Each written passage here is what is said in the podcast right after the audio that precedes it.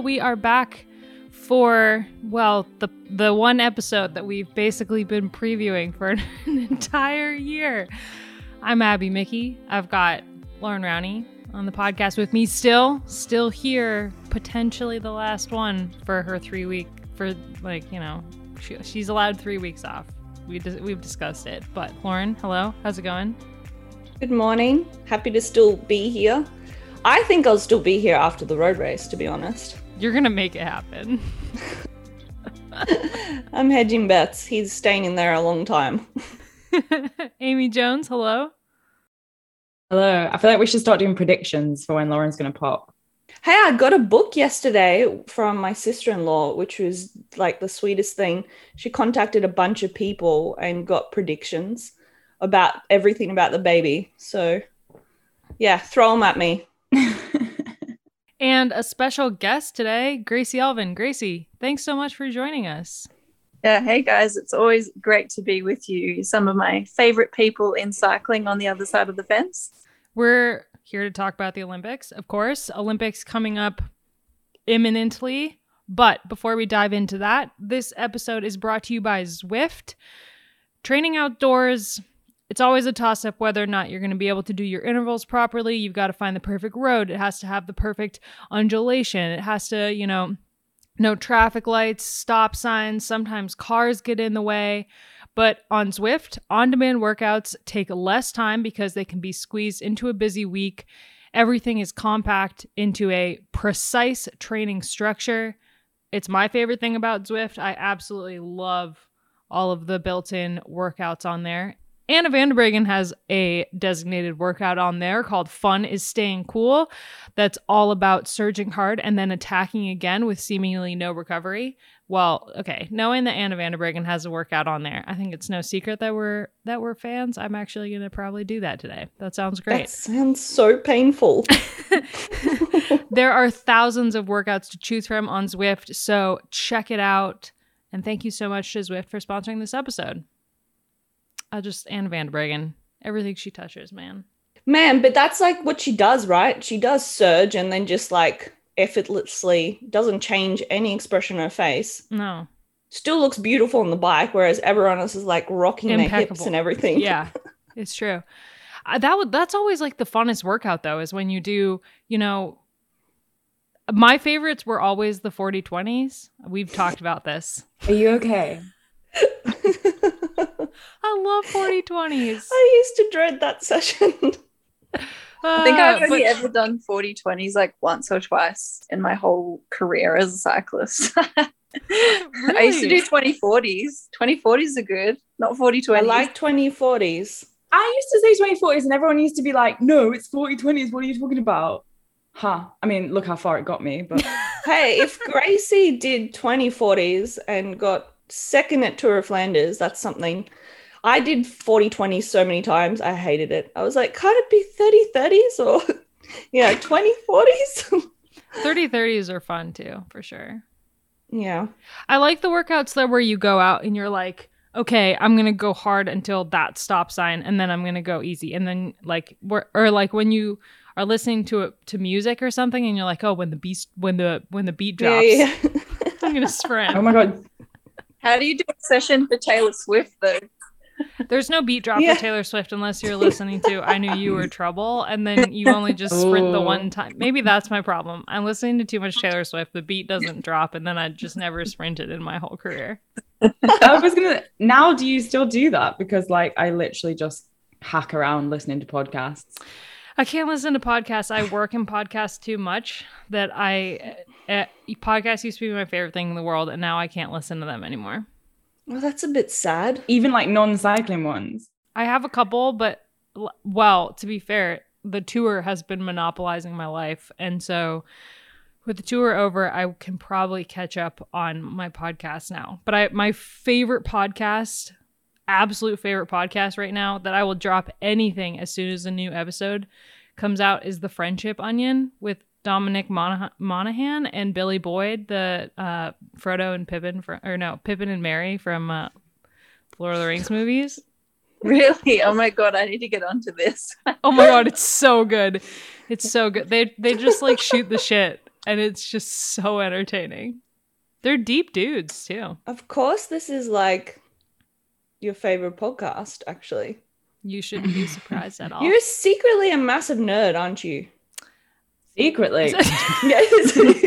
okay, okay, okay. We're gonna talk I about think we're- bike racing. It's pretty safe to say I think we're all massive nerds. Let's Yeah. just put that one on the table. That's very true. We're Yeah. we're we're here on this podcast to talk about like the nichest of niche sports within a niche sport. So I thought I was really cool. Sure, Yeah. sure. We're not. Wow. We're all I need to reassess my life. No, we all think that each other is cool, and that's all that matters as well. that's definitely true. That is true. Yeah. I always thought like the coolest people in cycling in any other setting would be the least cool people in that other setting. Ro- well, road yeah, cycling. cyclists aren't really like skinny, kind of like s- wearing lycra all day, slightly. It's not the coolest, is it? Let's be real. On the outside. But girl cyclists are cooler than boy cyclists. yes. I mean, that's a given. That's a given. Yeah. Fact. Now we're going to get hate, aren't we? No, because all the boy cyclists who listen to this podcast agree with us. All the boys, how many are there? Because There's a few. There's at least four. the two. Hi, Toms. Anyway. Anyway, all right. So we're going to talk about the Tokyo Olympic Games coming up.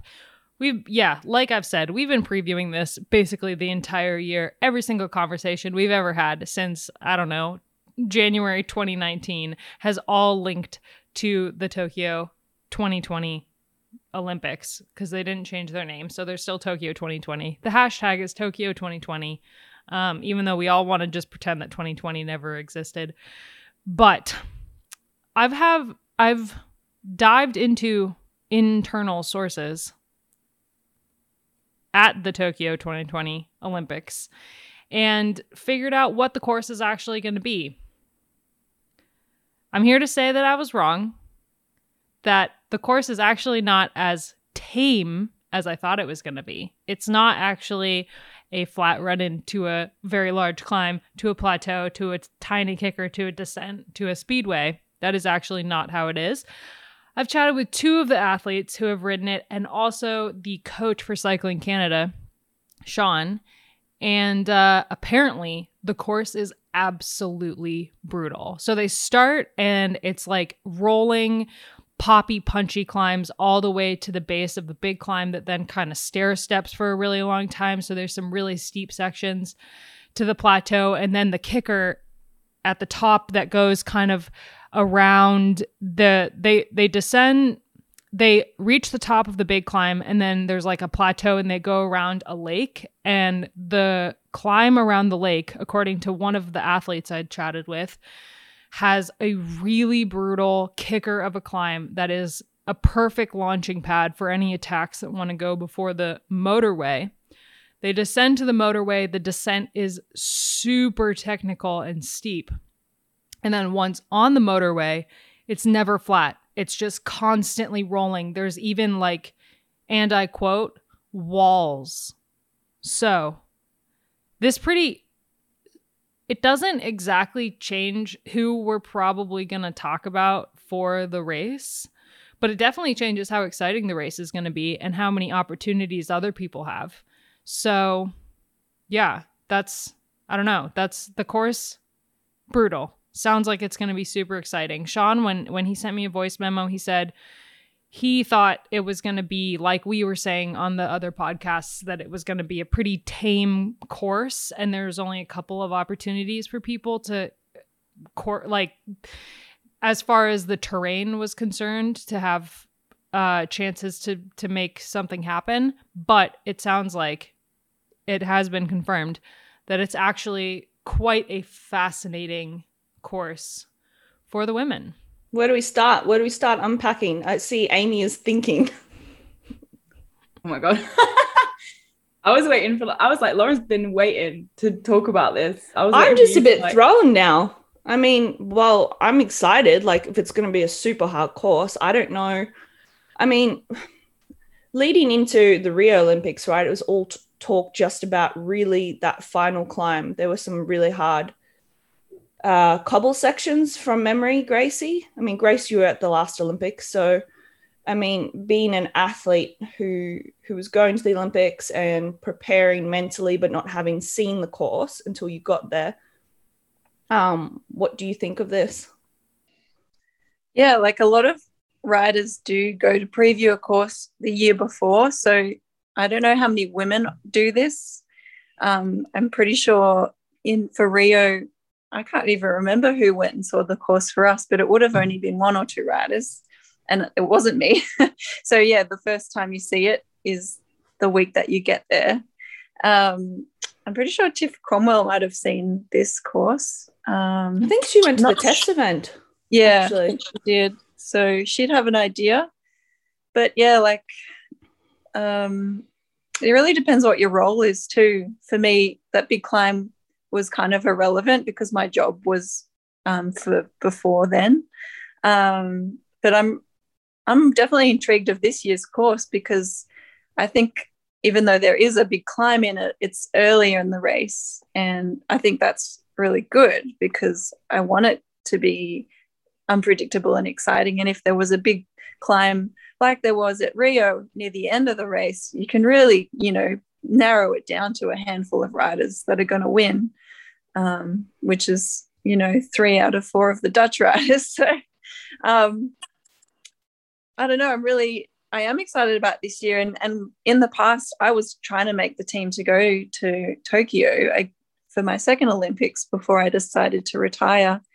And even right after uh, sorry, right after Rio, they were talking about it being more of a classics kind of course. And I was getting excited. I thought it was going to be like a more of a circuit race.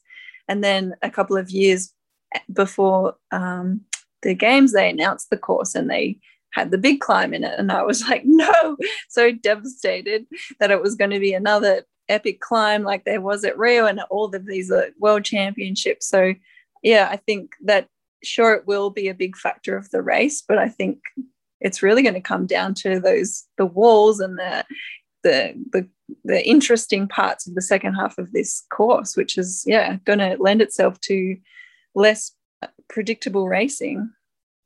And I think there were some disappointed riders, um, like uh, Cecile Ludwig was one of them who was very vocal that, you know, we weren't going up Mount Fuji and this and that. And but what Gracie has just said, actually, if they had gone up Mount Fuji, that would play into the hands of literally two or three riders. From what Abby has rattled off from um, from Sean from the Canadian team, yeah, it's going to open it wide up, like wide open for many different riders. I mean, there's also still like 2,600 meters of elevation over like 140k or whatever it is. So it's not exactly flat. Like if they'd had Fuji, that would have been like three, like you say, it would bit. yeah, and like you say, it would have mean would have meant that like only a few, only a handful of like the usual suspects would be there. I mean, so, so from what it sounds like, it's it's just a race of attrition. It's just going to be slowly popping riders off the back until, you know, they get to that poppy climb uh, around the lake um, before they descend to the motorway. So it, it does sound a little bit like a classic with that climb thrown in. It is interesting that a lot of it, this always is hilarious to me to see people react to courses because Annemiek was also really vocal about not being stoked about this course. Um, but I think it's I think it's great when race when races are different. I mean, the Olympics are you should have a variety of different riders who can win the Olympics every year, right? We had climbers, well, a climb a pure climber didn't win in Rio, but two almost did. And now we've got this classics type course. Paris, I've heard, is pretty much going to be a bunch sprint. And so I, I think it's nice. I think it's great when this happens. I think the the world should also be like this, you know, when the course changes and the terrain changes, based on where they are and and it opens up the possibility to a handful of different riders for, with different strengths. I think it's great. And this this one is going to be yeah, race of attrition. Whoever is the last person standing at the end of a very long uh well not very long 137k but you know the every single tiny little uh wall that they hit every single little uphill is going to really really crack some legs and I I'm stoked. I'm really really excited. I'm way more excited about this course than I was when I thought it was just a flat run into a long gradual climb to a plateau to a descent to like F1 track. I'm way way more excited now knowing that it's going to be the terrain kind of lends itself to a lot more of the riders that I think naturally make the race more exciting. I'm curious how Okay, so the Olympics is a different sort of race to what we're used to because of team dynamics, right? I mean, for one, you're not racing with your trade team. It's like you've gone to your national team, but it's not like the worlds where you line up with anywhere between five and eight riders, depending on your ranking. Like we've briefly discussed this, but riders like Lizzie Deignan, I mean, she's got one rider to ride in support of her Amelia Farland is on her own. Cecile, I guess, is with one other. Um, and the Dutch have four. So, in terms of team tactics, if this is really a race of attrition with quite a few potential opportunities for, for the race to split up and things to get moving and going, unlike Rio, where Gracie was saying it was like really a race to the bottom of the climb and then a handful of riders to see what would happen at the top of that climb. So, in terms of team dynamics and race tactics, uh, it's for me a lot harder to not predict, but understand how the, the race will unfold, if that makes sense. Yeah, I agree. And it's much harder to have control as a team when you've only got four riders maximum. And say for the Dutch, they're clearly the favourites, but it's a it's for a team of four winners instead of a team of one or two winners and two workers. So it's kind of interesting, like with that kind of dynamic as well. It's not just the size of the team, it's the composition of these teams. And maybe Lizzie Deignan is um, disadvantaged because of her team size, but maybe it evens out because she has someone that's actually working for her rather than someone that could also win.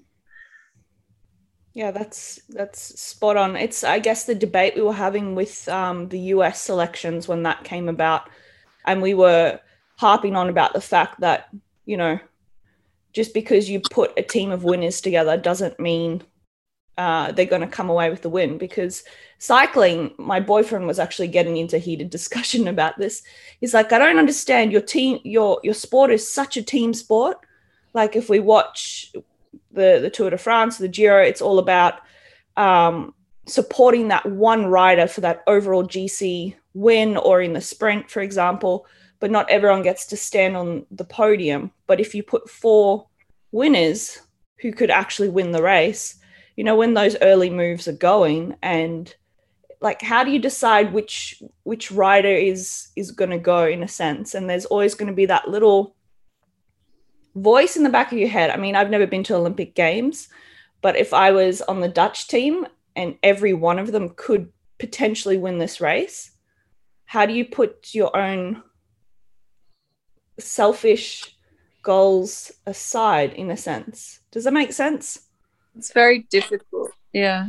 And for any other race, it's like maybe you are really professional and you wait your turn or you play a role, but it's the Olympics and there's one gold medal every four years. So yeah, like how how do you be a good team player but still, you know, do what you want to do as well? Like I think it's the, the Dutch team is going to be the most interesting to watch, in my opinion.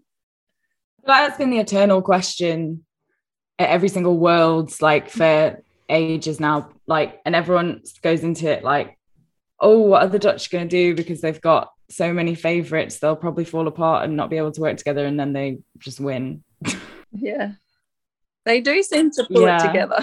do you guys remember when I can't remember? I think it was after Rio, but I feel like this happens almost every Olympic cycle, and and even other times as well, where people within the sport band together and try to get it so you the all four riders or however many are on the team get to stand on the podium at the end of the race. I remember that after the games in Rio reading something about how cycling needs to change in that at the end of the race the whole team stands up there because yeah one person physically you know crossed the line first but it took the whole team to get them there my my boyfriend actually related it to football and honestly I'd never really thought of it this way. But he said you only have a couple of guys that are kicking the goals and essentially they're the ones who have won the game for the team, right? The ones that are scoring. But on a football team, you've got everyone doing their own role to set up that player so he can do what he needs to do to score the goal and win the match. But cycling is yeah, you've got one person who gets across the line first, and then everyone else is throwing everything they have at that person getting across the line first. So it's a team sport, 100%. But one person stands on that podium at the end. of the day. Don't talk to me about football. So. still better. No, but he was trying to just like I swear for 30 minutes he was like trying to in his head like reason this because he went as an individual athlete to the Olympics. So it was him on his own. But even if he'd been in the crew of eight or the crew of four or a double, it was like he got to stand on the podium with he, his crew members. But this, this is something I don't know, I've never really thought about, to be honest, because it's just like you just accept it's part of the sport, right? You could be in the sport your whole life and maybe win one race or win no races as a professional, but have a fantastic career. Um, but anyone outside of the sport would look at that and go, oh, okay, you never won a race. Yeah. There's certainly some nice gestures in cycling that are not required or official. You know, like in the Tour de France, on that last stage, the UAE team all had different jerseys on with yellow, and they have yellow gloves and yellow handlebar tape and the whole team gets to kind of wear the yellow and like when I wrote, raced at the Commonwealth Games and Chloe Hosking got the gold medal, she got all, the rest of the team names engraved on that gold medal. And that was, yeah, one of the nicest gestures I've ever experienced in my career. But I, yeah, like it is, it does feel unfair sometimes when it, it sometimes is like the most team effort you could ever put in. Like, you know, when you're in that team situation and your teammate wins and you know everyone did the perfect role that day, and then only one person gets to stand on the podium, it, it is a bit sad actually. It would be cool if everyone, it like a team time trial is the dying event that riders love because it's the only one where they all get to stand on the podium together. And I feel like we say we're a team sport, but we really don't act like it, and it's kind of a bummer. But anyway, returning to the race. If we look at kind of the start list, I mean, well, for the Dutch, we can kind of break it up into sections on the course where the riders on the Dutch team are more likely to make a move. I feel like you can break up the course, you know, for Annemiek, she's going to want to go for a long range attack. So she's probably looking at that long stair steppy climb. And then uh, Anna van der Breggen will probably look at the kicker around the lake before they descend to the motorway. And then once on the motorway, I mean, Annemiek, uh, Anna van der Breggen could still go on the motorway, but I feel like if it comes down to that motorway and Annemiek and Anna van der Breggen, neither of them have been able to get away, then it kind of at that point, the race is handed over to Demi and Marianne Vos for a potential sprint at the end if it's a small, small group. And I'm talking 15 max, maybe 10, maybe less, eight. I'm talking eight riders at the end of this race. And if it's eight riders, it's impossible for me to see past Demi. But Lotte Kopecky is on the start list And she, unlike the Dutch, she has two teammates who are there pretty much purely to ride for her. So there's other riders on the start list who this course really suits. Lotte Kopecky, I don't know if it suits her perfectly, but if it is more of a classic style race of attrition, she's just been so incredible this year in races like that and being able to finish it off in the end. Same with Emma Norsgaard. Those Emma only has Sile, right? And Sile is going to try to win on her own as well. So they're kind of a a team of two, but really just like two individual riders wearing the same kit.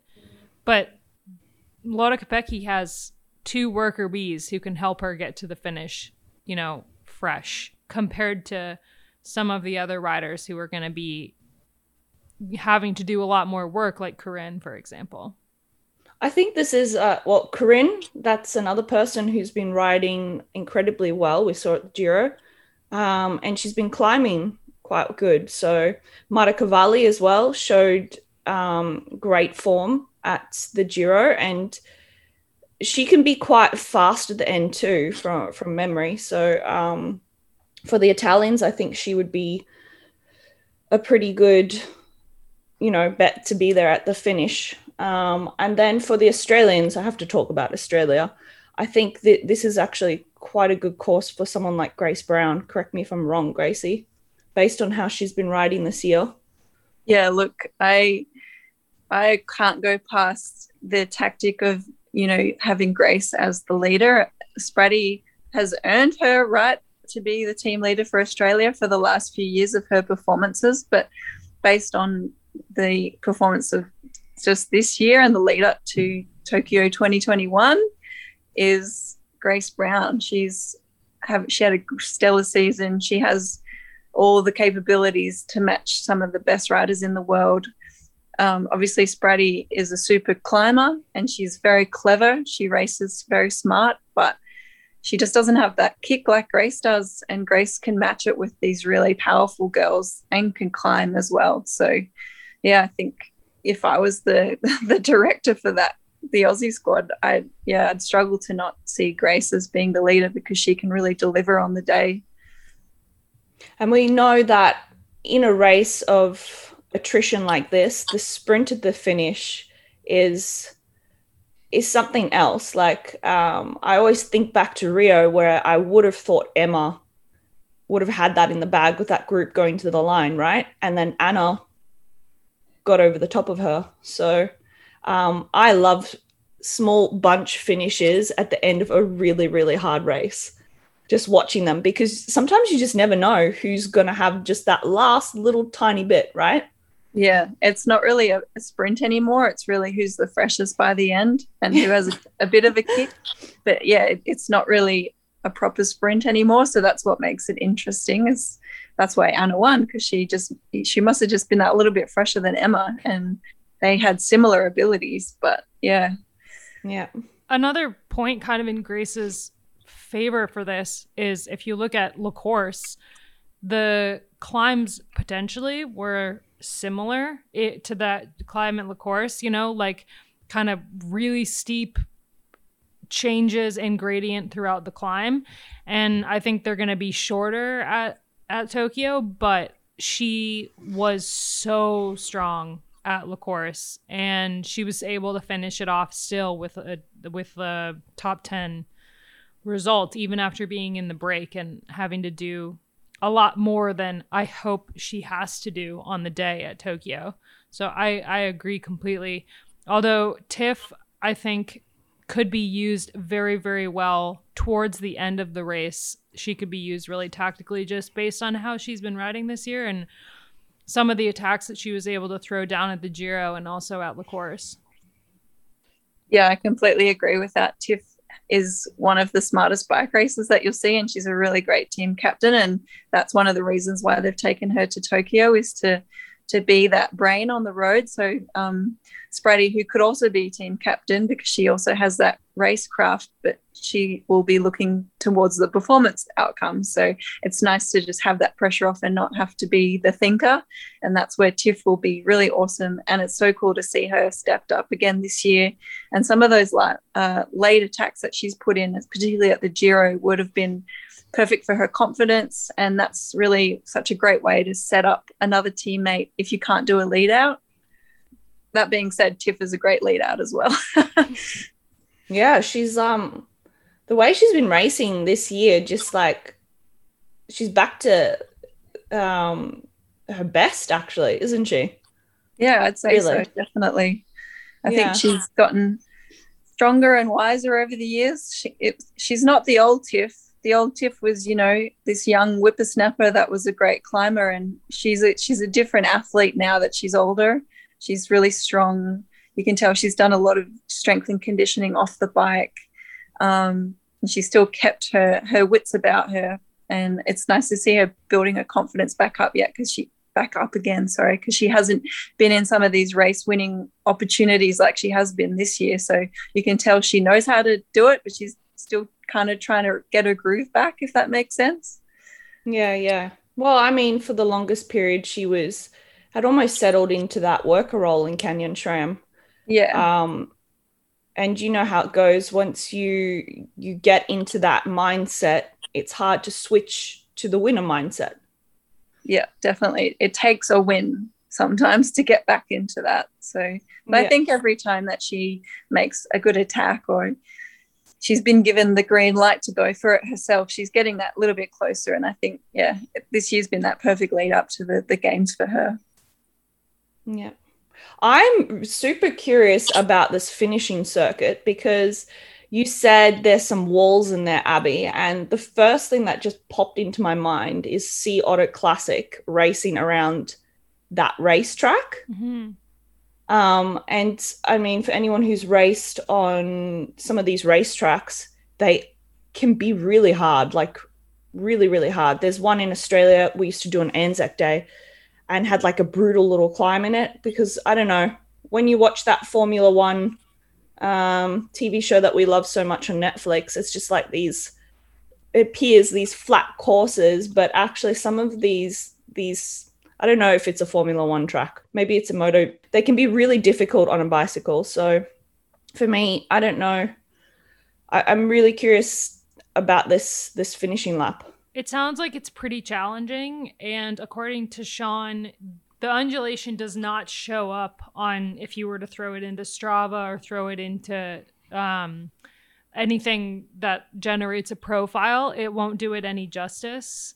Um, a lot of the riders haven't been able to ride it yet because it's been closed. But one thing that's really interesting about, and also for the technical descent heading into that, is that if it rains, if there's any weather, it completely is going to change the the dynamic of the finish of the race.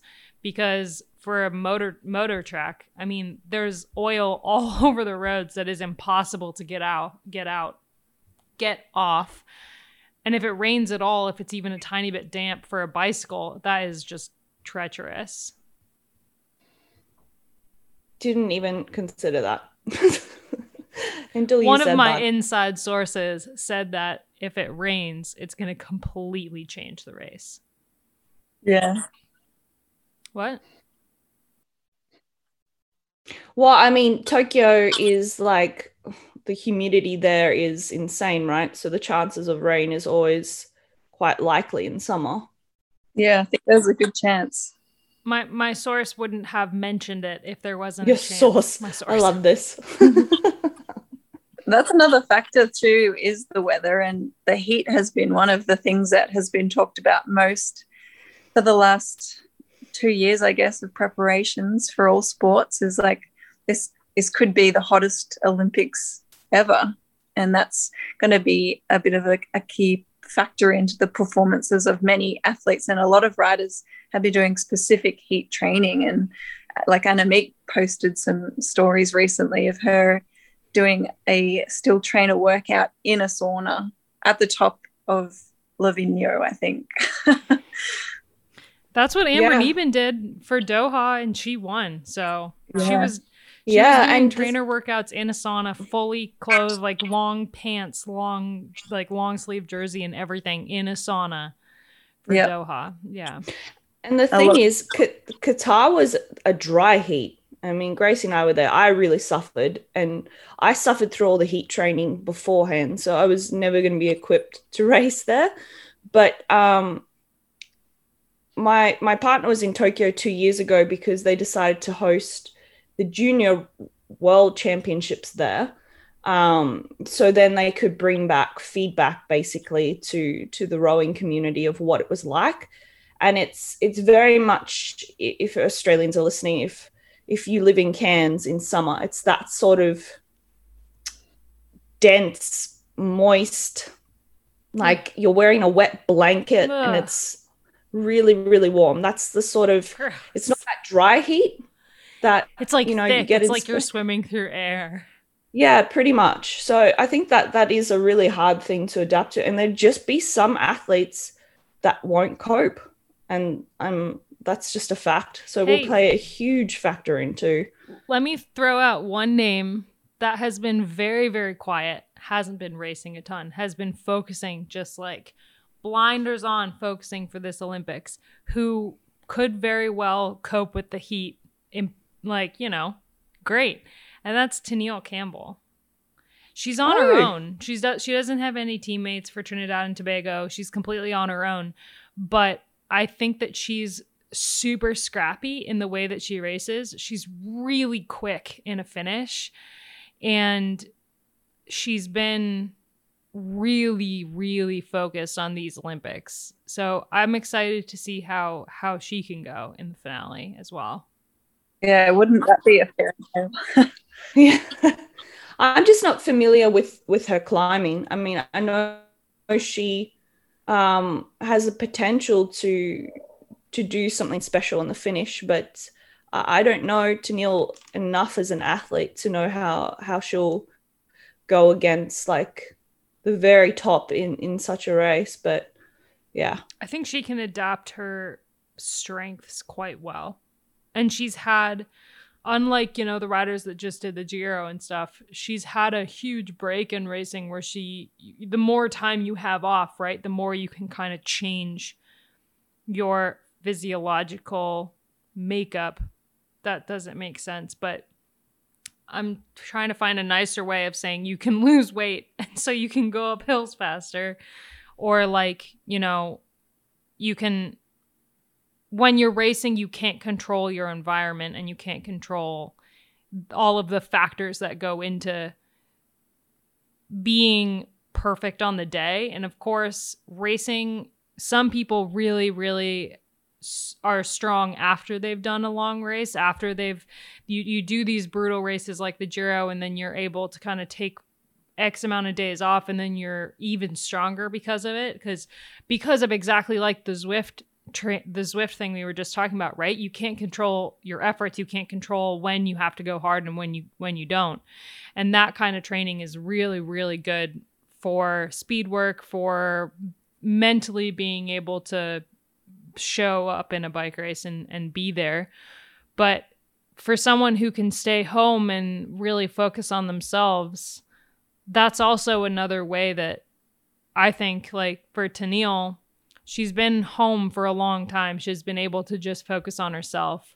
So it could go one of two ways, but I've raced against her um, in Brittany. Brit, why did I say it like that? In Brittany. Uh, and she, I think she's she won every stage of that race I did with her, and the climbs were not insignificant. I mean, if you've ever raced in Brittany, it's just like up, down, up, down, up, down, up, down, like punchy climb, punchy climb, punchy climb after punchy climb. And she she was amazing there. And I think that running that season was before she was on a world tour team, before she had to basically do what the team told her to do as far as calendar and training stru- structure when she was able to just focus on herself and do completely her own thing. And I think going into the Olympics, she's reverted back to that and she's been able to really focus on herself. So I don't know if I tap her for the win, but I definitely tap her for being there in the finale. I'm excited sorry, I just want to throw this in quickly. Uh, speaking about someone we haven't seen racing for a little bit, Annemiek. Oh, I was gonna say Kasia. as well, and Kasia I as want well, to talk about Chloe Dygert. as well. But okay, you can talk about her. You can talk about Kasia. I'm very excited and curious to see what Annemiek comes out with. Yeah, me too. That's going to be super interesting.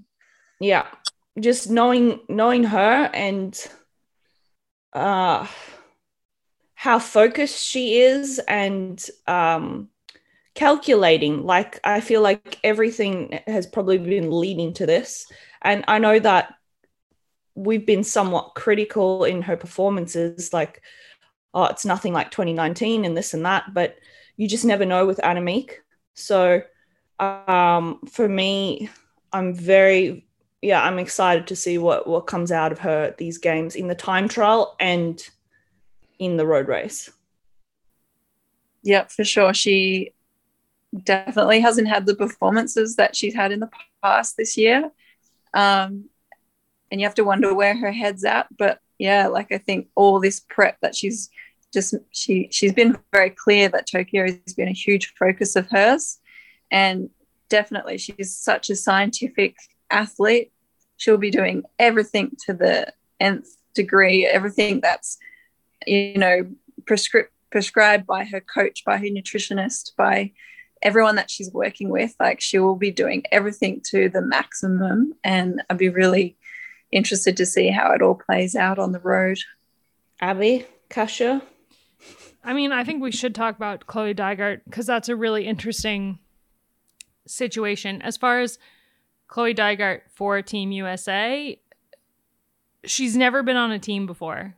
I mean, she was on a team, yes, but she was on a team that was her own team that basically she was the leader of, the undisputed leader of. She got to pretty much do her own thing and now she's on a team where Ruth and uh, Corinne are both riding super well and have the potential to be there at the finale of this race and throw down, you know, a good result. And Chloe is this very weird, uncontrollable factor within Team USA where they're not going to be able to tell her what to do. She's not going to be able to fit into any team plan and we have no idea how she's riding. Knowing Chloe, she's going to show up just absolutely flying. I mean, she was already riding super well at the TT at Nationals, but we just have no idea how how she's riding. What we do know is that she's not great in a team environment. She just doesn't know, right? She's all she's ever done is is race solo basically. And she's not done a road race since Yorkshire 2019. It's been almost 2 years since she raced a road race. I mean, I guess she was on a team there, but it was just a case of her just like getting off the front. But I mean, if she's going well and she can follow Anna Van der Breggen if Anna makes a move, that's that's the absolute best thing that Team USA can ask for because no one else on that team can follow Anna if she goes. I think Ruth would be the only one who would be able to try, but if it's on a climb, I the only person on the team who could in theory follow Anna if she goes on that kicker around the lake would be Chloe, but she has to make it there first. And we just have no idea what kind of form she's in. But we saw her do that at, at Yorkshire. She she was the only one who was able to follow Van der Breggen, you know, on when Van der Breggen was going at the end of the race, near the end of the race, when she was going on those kickers. It was only Chloe. And yes, she got dropped eventually, but but then there's a huge technical descent right afterwards and she's not super well known for being a good bike handler, so that kind of negates her ability to it, it kind of takes away from her ability to follow Anna on the climb, right? So it's a very odd yeah. Do we think that Chloe will just be putting her focus 100% towards a time trial? Well, then why would And- they take her for the?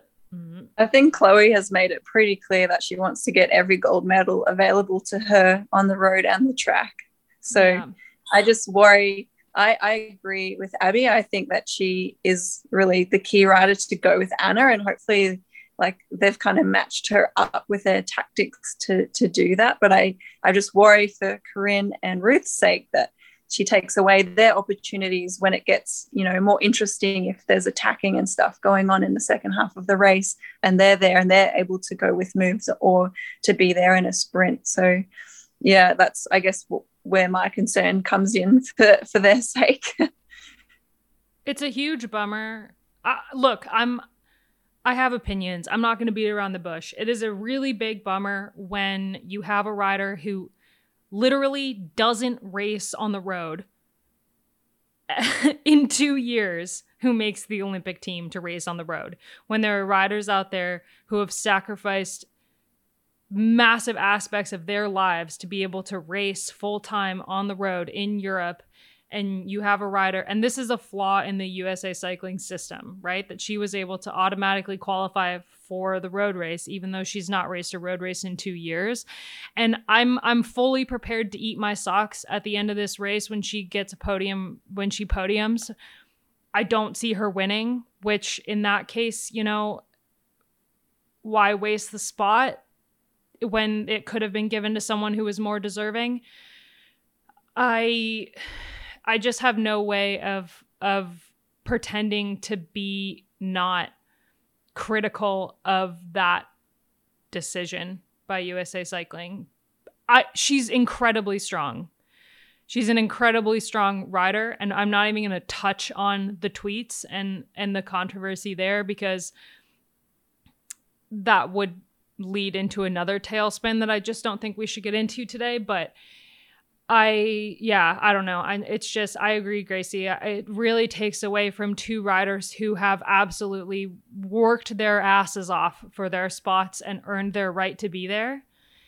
And they're going into this race with basically a wild card teammate who you who they have no idea if they're going to be able to control. And that that sucks. Because that just means that Ruth is gonna Ruth is the only person on this on the USA's like on USA's start list who is gonna be able capable of being a kind of captain on the road.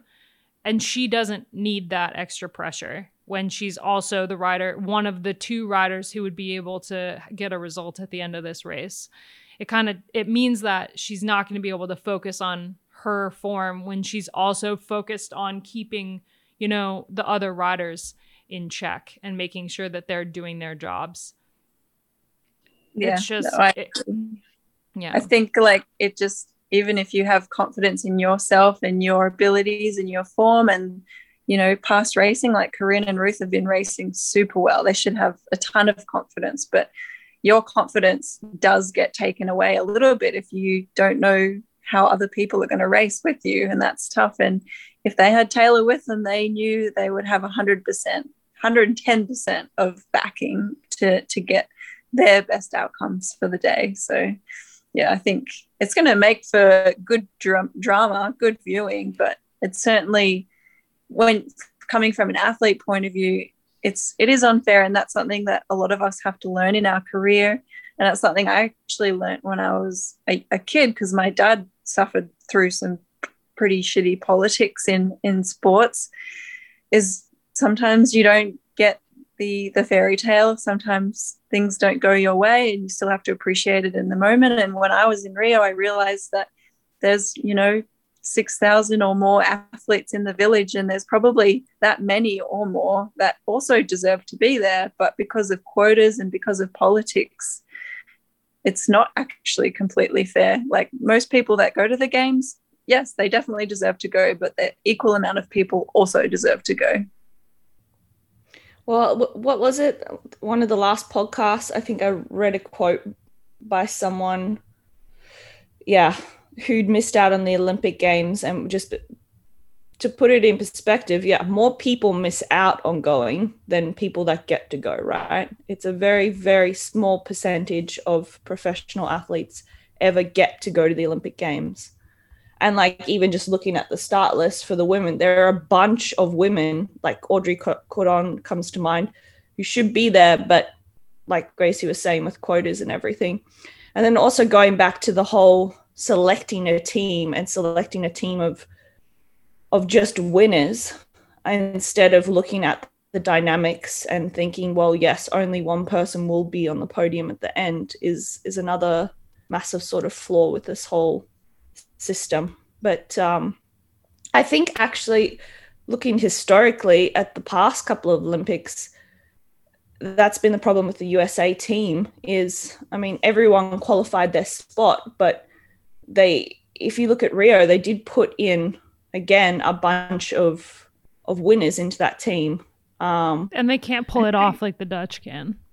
No, it's just a bunch of, of riders who who knowing the different riders as well generally have no um there's no like not friendship but they've been racing each against each other, say all season, or competing against each other for spots and different things. And there's never like a camaraderie between the team. And I can say for the Australians, just from experience, there's always been, particularly on the world's teams, a lot of camaraderie between the riders. Like when we're told that, you know, Tiff is the team leader or something, everyone's 100% committed to that one rider I can't really say the same for the USA team.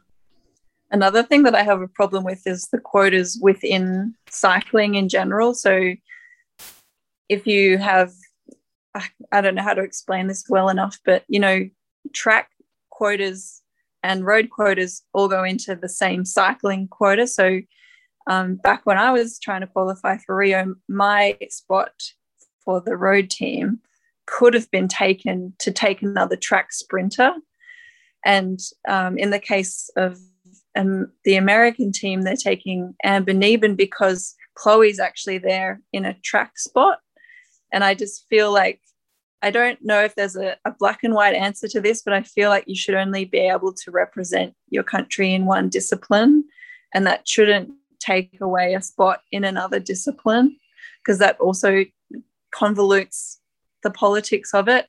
And we've seen past examples of a mountain biker getting plonked into a road race because they took another extra track rider and they're just it's just like you know taking one spot to pay another spot and it's just it, that becomes unfair as well because another road rider should have been there or you know another track rider shouldn't be there. I, I just yeah it's complicated as well and there's no perfect solution to that. But yeah personally i just think that you shouldn't be able to do as many as events as you possibly can because I just don't understand how you can at in this modern age of sport be capable of three gold medals in three different events. I think sport is such a high level now that you have to focus on one thing to be good. And, and so many road riders focus only on road for their whole career. And then for that spot to be taken by a track rider is, is, is another way of it being unfair. Yeah, they should just be viewed as like different sports, basically, with their own allocations. Like, I was going to say something really dumb, like it's not like you see swimmers entering the triathlon, but never mind. I mean, it's it's a good point. You don't. no, it is a valid point. I think there's a couple other riders that we should just mention really quick before we talk about kind of the elephant elephant in the room when it comes to these Olympics. Um, Kasia Niewiadoma, who's been out training just like Annemiek, kind of focusing on her herself. Not she didn't race the Giro, so really excited to see how she goes because she's been really targeting this Olympics. I think the way that the course is, it definitely suits her. If she can go into this, if the punchy climbs in the circuit are challenging enough it's a finish just like Amstel Gold, which is perfect for Kasia. Got her name written all over it. So really excited for her as a rider. She's got Anna Plichta with her as as a worker bee kind of, and they're really good friends and have raced together a lot in a lot of national events. So for the two of them, you know, Kasia has one person who she can really count on in the race, which is really, really great. Um, Italy is an interesting situation that I think we should also talk about because they have, you know, a handful. Italy and Germany both have a handful of riders that are really good, but that it.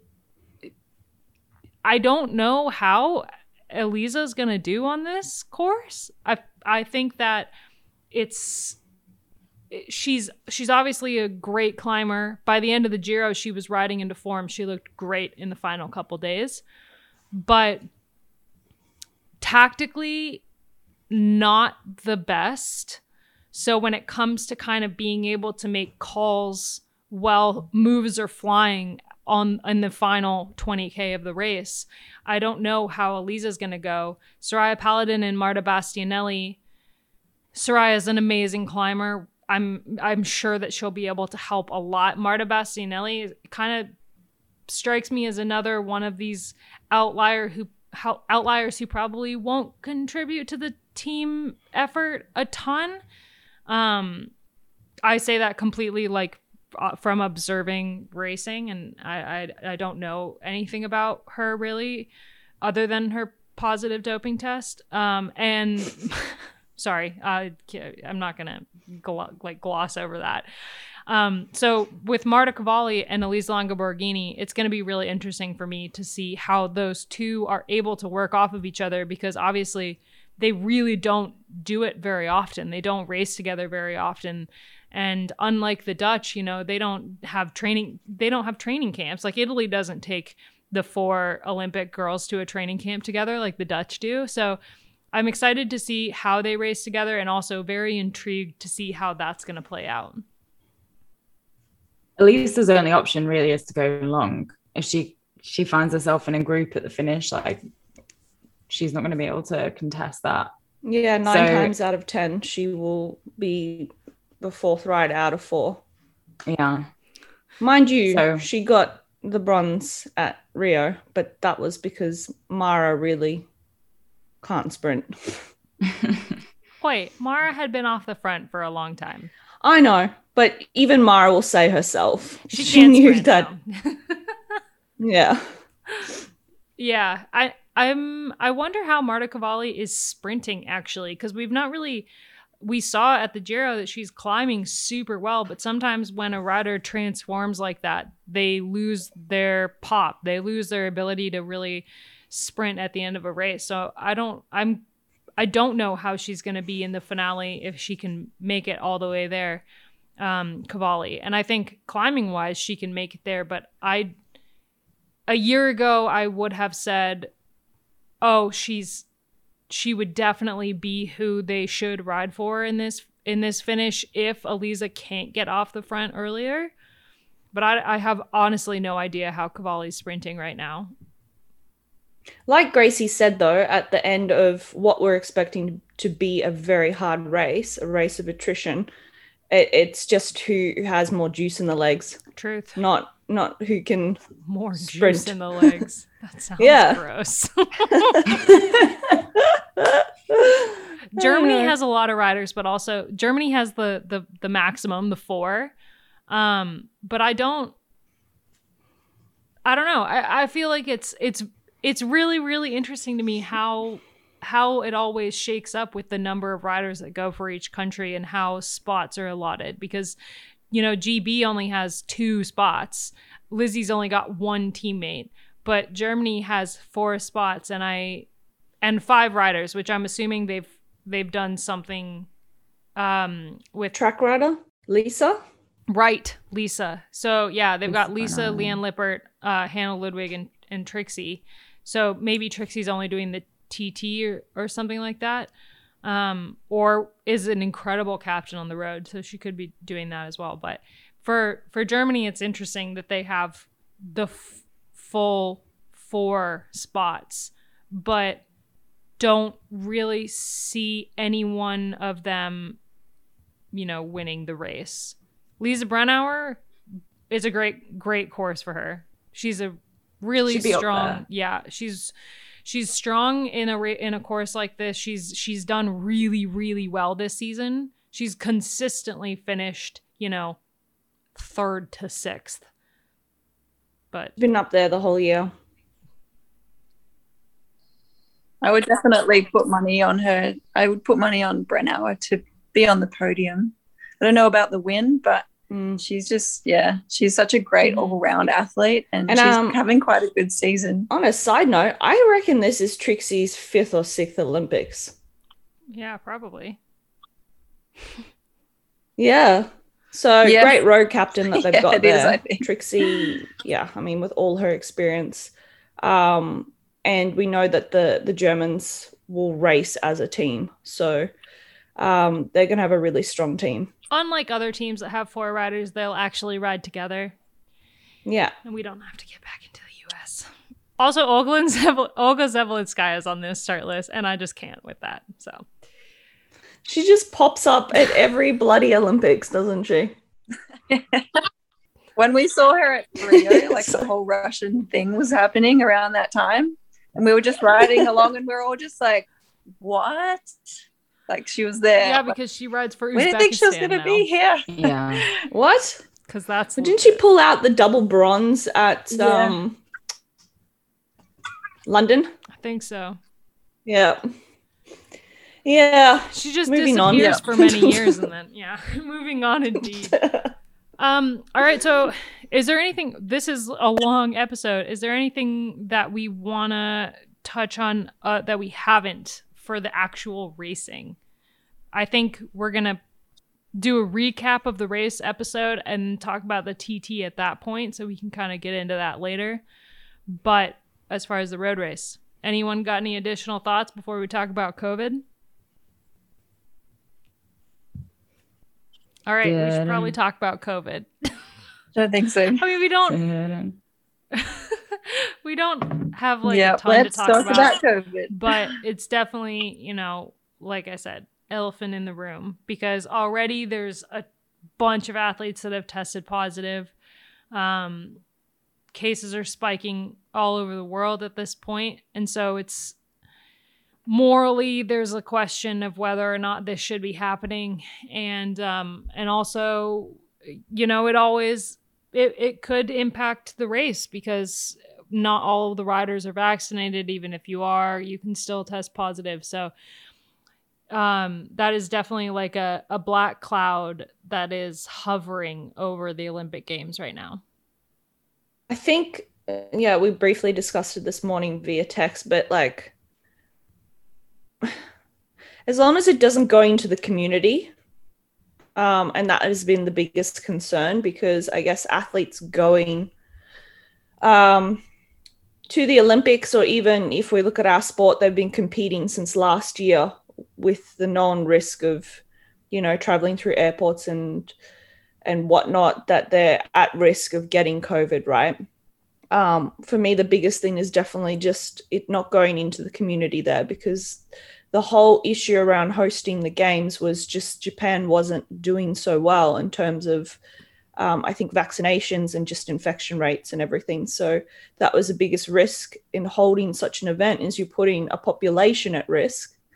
Um, I'd like to hope a lot of athletes are vaccinated because um, whilst infection rates are going up around the world, I mean, if I look at Belgium as a, an example, the reason why infections are going up is because we're back in the community again. We're doing normal things again, but our population is mostly vaccinated now. So our hospitalization rate is is not high and our death rate is like two people per day. So that's sort of the what you're aiming for with this. At least that's my interpretation of getting vaccinated is you can still spread the virus, but you're not going to be as simp, simp oh god, you're not going to have the symptoms and you're not going to get as sick. So that's that's the biggest thing is just hopefully it doesn't get into the community. And i have faith that the that the ioc has been doing everything they can to ensure the safety of the japanese population. You have faith. I do not have faith. I feel like the ioc is a corrupt corrupt system just in just wanting to make money. And for them you know they don't give two shits about what happens to the community in tokyo as long as the games go ahead and they get their paycheck at the end of this. But the my understanding is you can't go out. Actually that being said i have seen on uh, instagram people working at the olympics who've been going out into the community. Exactly. There's always it's mostly it's mostly staff that have had uh, the 62 cases, I think. A lot of them are staff. Um, not very many of them are actually athletes. But, and the well, athletes I, that have tested positive, from from my understanding, are all athletes from smaller countries that ha- are not vaccinated who are coming in. You know, not to be like public health messaging here, but crucially, you can still catch it yeah. if you're vaccinated. Like, yeah, that's what people seem to not be able to understand that like vaccination isn't doesn't make you bulletproof like so even if people are vaccinated like they still have it they can still catch it they can still pass it around. So that isn't even like a cure all for spreading it. Sorry I'll get off my no no no it's it's true because I've seen a lot of stupid stuff passing on Twitter like oh, vaccination rates are going up, but infection rates are going up. And I'm like, well, just like I said, it's because we're opening up our communities again and doing normal things and walking around like normal. But again, the, the hospitalization rates are completely down, death rate is down. That's what we're aiming for. COVID's not going anywhere, it's going to stay.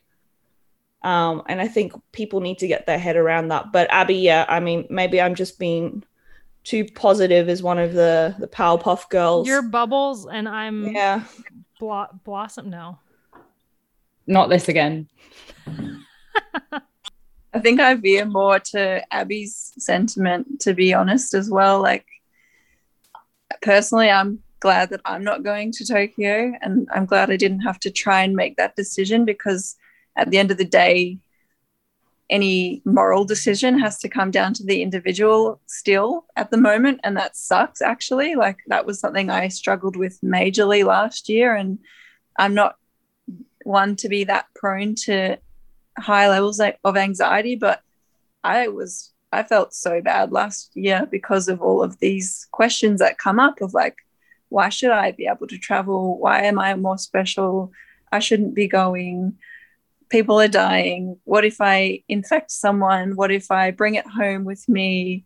Um, it's just like, yeah. And to, for Japan to go into a, a, state of emergency and still have an Olympic Games is kind of mind blowing. And I, I'm aware. I think that the only people that could have cancelled the Olympics is actually the IOC, not the Japanese government, because of the contracts involved so it's such a tough situation and and for both sides like i really feel for the japanese community and i really hope that this doesn't create a, a, a wave for them but because of some of the protocols that they're bringing in there's going to be no crowds no spectating. I think there's going to be a lot of restrictions around traveling in and out and, and i've seen a lot of posts as well of not athletes but staff members of the Olympics going to do mm. touristy things. And I just thought that that wasn't happening. And it's irresponsible to be doing it. And it's even worse to be posting about it. I don't quite understand that. And I also feel really sorry for the athletes who are a lot of them are stressed. There's a very high profile basketball player in Australia that decided not to go at all because she was having panic attacks. And she just realized that she it wasn't worth her mental health to put herself in this situation. And for the other athletes that have decided to go, um, to then get a positive and not be able to compete, like that's super unfair. And, and that's going to create a whole other wave of mental health issues in our athlete population. And that's not really a fair way to have the Olympics either, is it? Like the Olympics is based on fairness. And this just doesn't seem to be providing that environment. I didn't even think about that either. The the fact if you test positive then you're out. Yeah, and you have to quarantine in Tokyo, so you're stuck there. Not I would have such anxiety about going as well. Because just all the things you just listed off, but the fact that you've been training for so long now. Maybe you're one of those athletes who's been holding off for a year to retire after the games. And then knowing that if you did happen to catch it, you don't get to compete, you're stuck in this country. And yeah, okay. I take back everything I said 10 minutes ago. I mean, also, like, there's the, I feel like some people are quite cavalier about it, but you don't know how it's going to affect you if you catch it. And if you're an athlete who relies on your cardiovascular system, like, you could have lasting effects from it. Like, to go to what is like it could become a whole a bubble of covid. It's an athlete bubble but if the bubble gets infiltrated by covid i mean not to cause anxiety for people right now but like there's going to be a lot of athletes. There's going to be a lot of sad stories coming out of the olympics and there's probably going to be some cover up stories too mm-hmm. of countries that don't disclose everything that they should be. So it's it's almost comes into the realm of doping. It's not the same. It's not that same argument of fairness and what that that doping presents, but it it'll there'll be debate about why a country did one protocol when another country did their the, the better protocol and and who's right in that situation and and should an athlete still deserve their medal because they had covid mm. and they weren't valid point removed from the competition of course like it's a real like for the athletes, it's really stressful and anxiety inducing and the rest of that. But the biggest thing here is the the public health issue in Tokyo and in, in Japan. Like the seven day average, I'm just looking now in Japan is 1,000, over a thousand. So it's like, and it's it's deeply unpopular amongst the public. Like all the polls for the last, well, since the beginning of the pandemic have shown that nobody wants it and so yeah to go back to what you said before i think it is simply just down to money. yeah okay yeah money. And i think yeah you can say you know athletes like they work however many years towards this goal and it's would be really disappointing. But i think a lot of people had you ask them like last year like do you, do you want a decision to just be made? Is it going to happen or is it not? A lot of people would have just said yeah just like make a decision instead of like it's be, it's just it's a whole mess hey? That's I think if, if they'd been like, okay, the the risk is too great, there's way too many factors, we're just gonna cancel it. A lot of athletes would have been pretty happy about it, honestly. Like, I think yes, there would have been a lot of a lot of bummed athletes. Like I think, you know, Lizzie Deignan, who probably isn't gonna race for another Olympic cycle and who really, really wants to win this weekend. I think of athletes like her, right? But at the same time, there are much bigger things in the world than the Olympics. And but she even said herself that she she knows she's entering an Olympic Games, which is unlike the other two that she's been to. And even for her own performance, she she feeds off off the crowds and the atmosphere and what it's norm- normally like to compete at a high level event. This is not going to be like any Olympic Games. Any athlete who's been to an Olympics has experienced before. So for the ones going for the first time, I mean, they, they don't know what to expect at a normal Olympics, but still, this is, it's not a normal event by any means. No, it's going to be very strange to have an opening ceremony with no crowd and all the events with no crowd. And yeah, a lot of events, if not every event, kind of relies on that energy from the audience and the crowd. So I do feel sorry for everyone that's going to experience this as something lesser than what an Olympics experience should be. But yeah, I want to reflect what Amy said. The, the biggest issue is the public health. So I really hope for Japan's sake that it doesn't escalate to something much worse.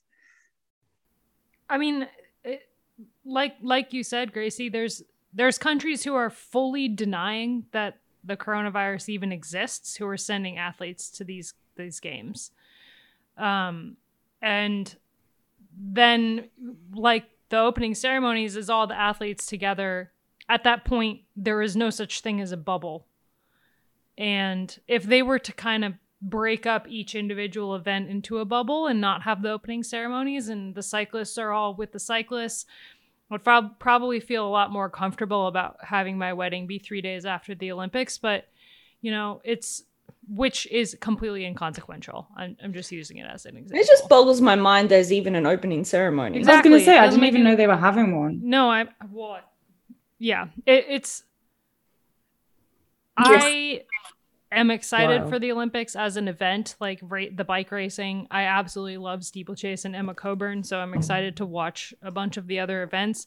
But there is this like overlying black cloud that I just can't seem to stop thinking like this shouldn't be happening. This shouldn't be happening. They shouldn't be doing this. Morally, this is wrong. That the that the event that the Olympics are even going forward. If it had been one month ago, I probably wouldn't be saying the same thing.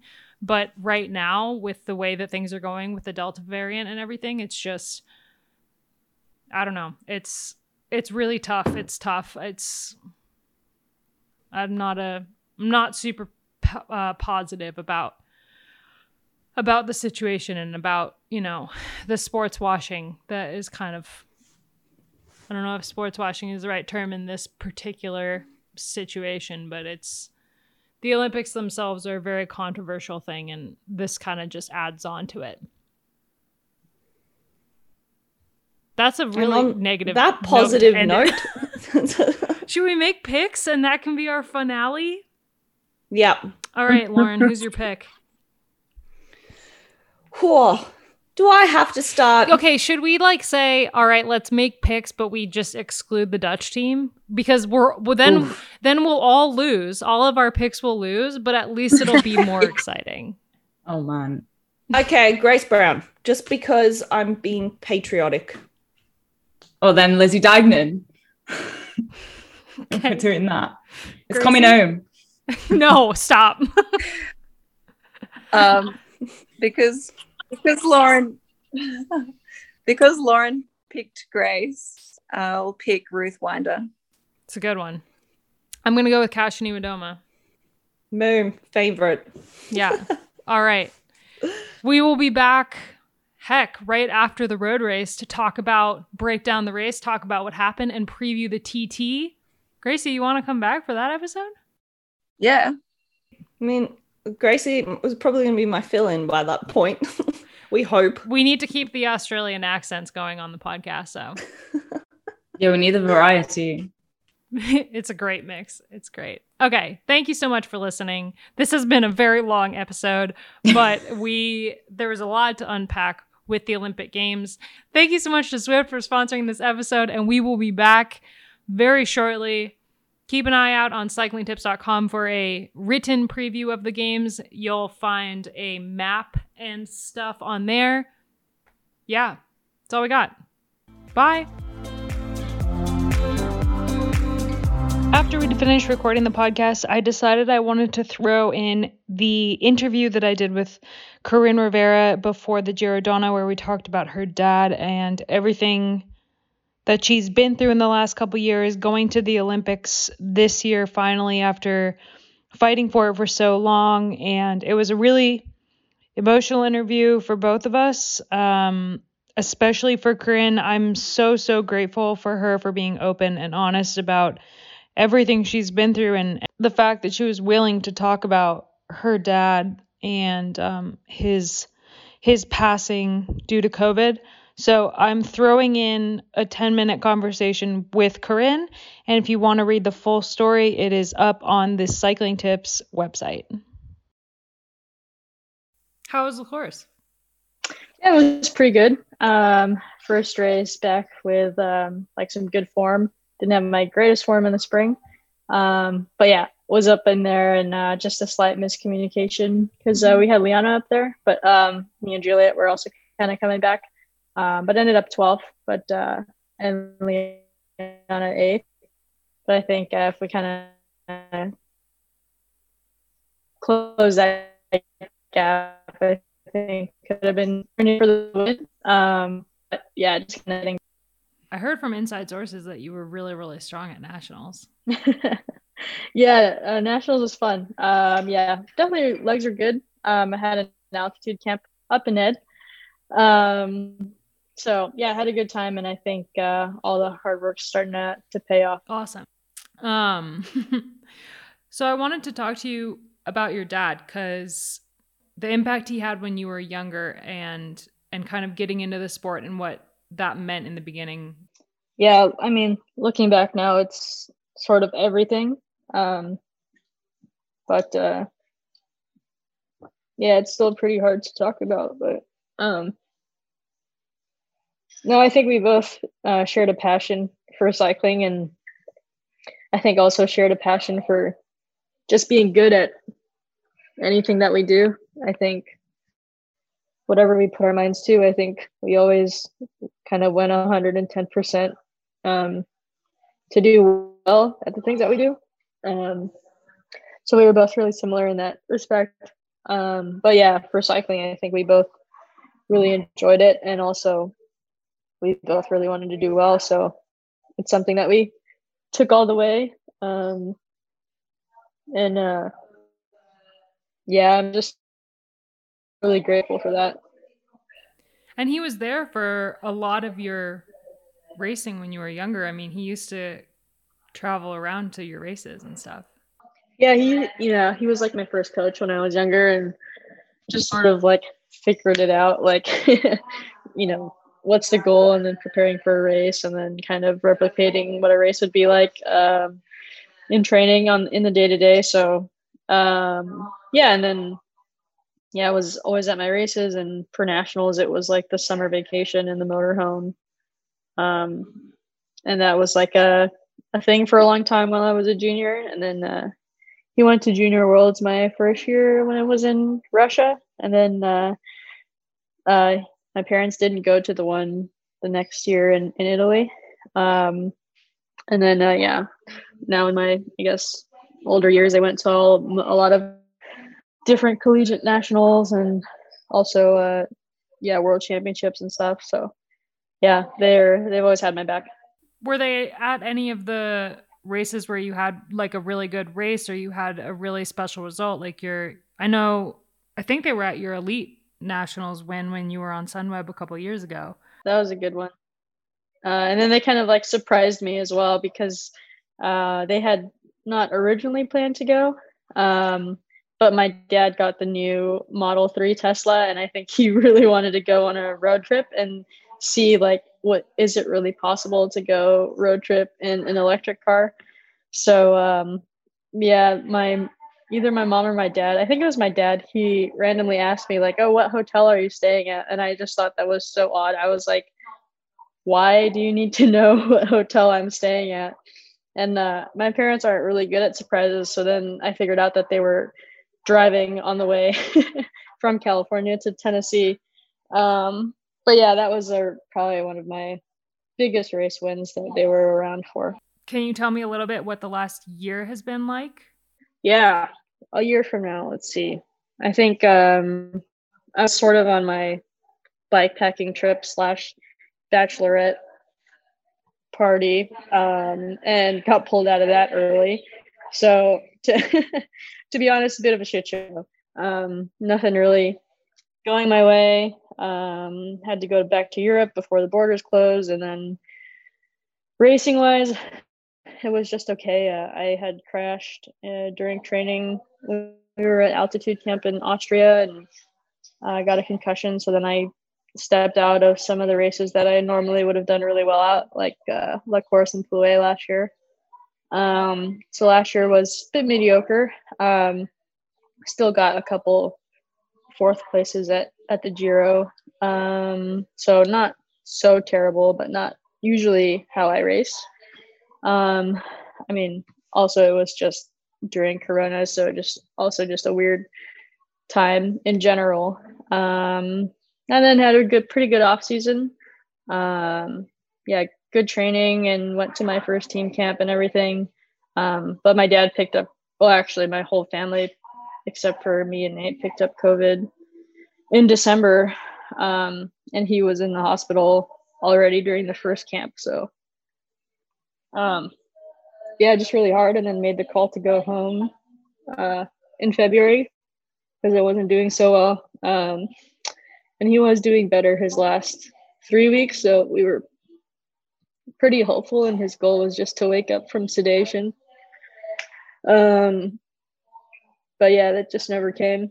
And uh, he passed in March. And uh, yeah, just a really, really difficult time in my life. Um, without a doubt, probably the, the hardest thing I am currently still also going through. Um, but still really trying to make the most of the present moment um, and also honoring my dad in the best way that I can. But uh, things are shaping up now. Um, my form is better. I made the Olympic team, and uh, yeah, now I know my dad is with me everywhere now, so he doesn't have to drive across the country to to see me. Making the Olympic team after everything must be a pretty huge emotional thing for you. Yeah, yeah, it's kind of bittersweet almost. Like it would have been cooler if my dad was still around, but I just have to keep reminding myself that he is always around and he's everywhere. Um, a lot of things remind me of him, and I know that he is still proud. So, um, yeah, just have to keep remembering that. I mean, I feel like from the couple times that I met him, he was proud of you no matter what. Yeah, absolutely. So uh, I know he was always stoked, but uh, I always also keep pretty high high standards for myself, and uh, always want to give it hundred and ten percent. Um, so, but yeah, he was always uh, stoked for me.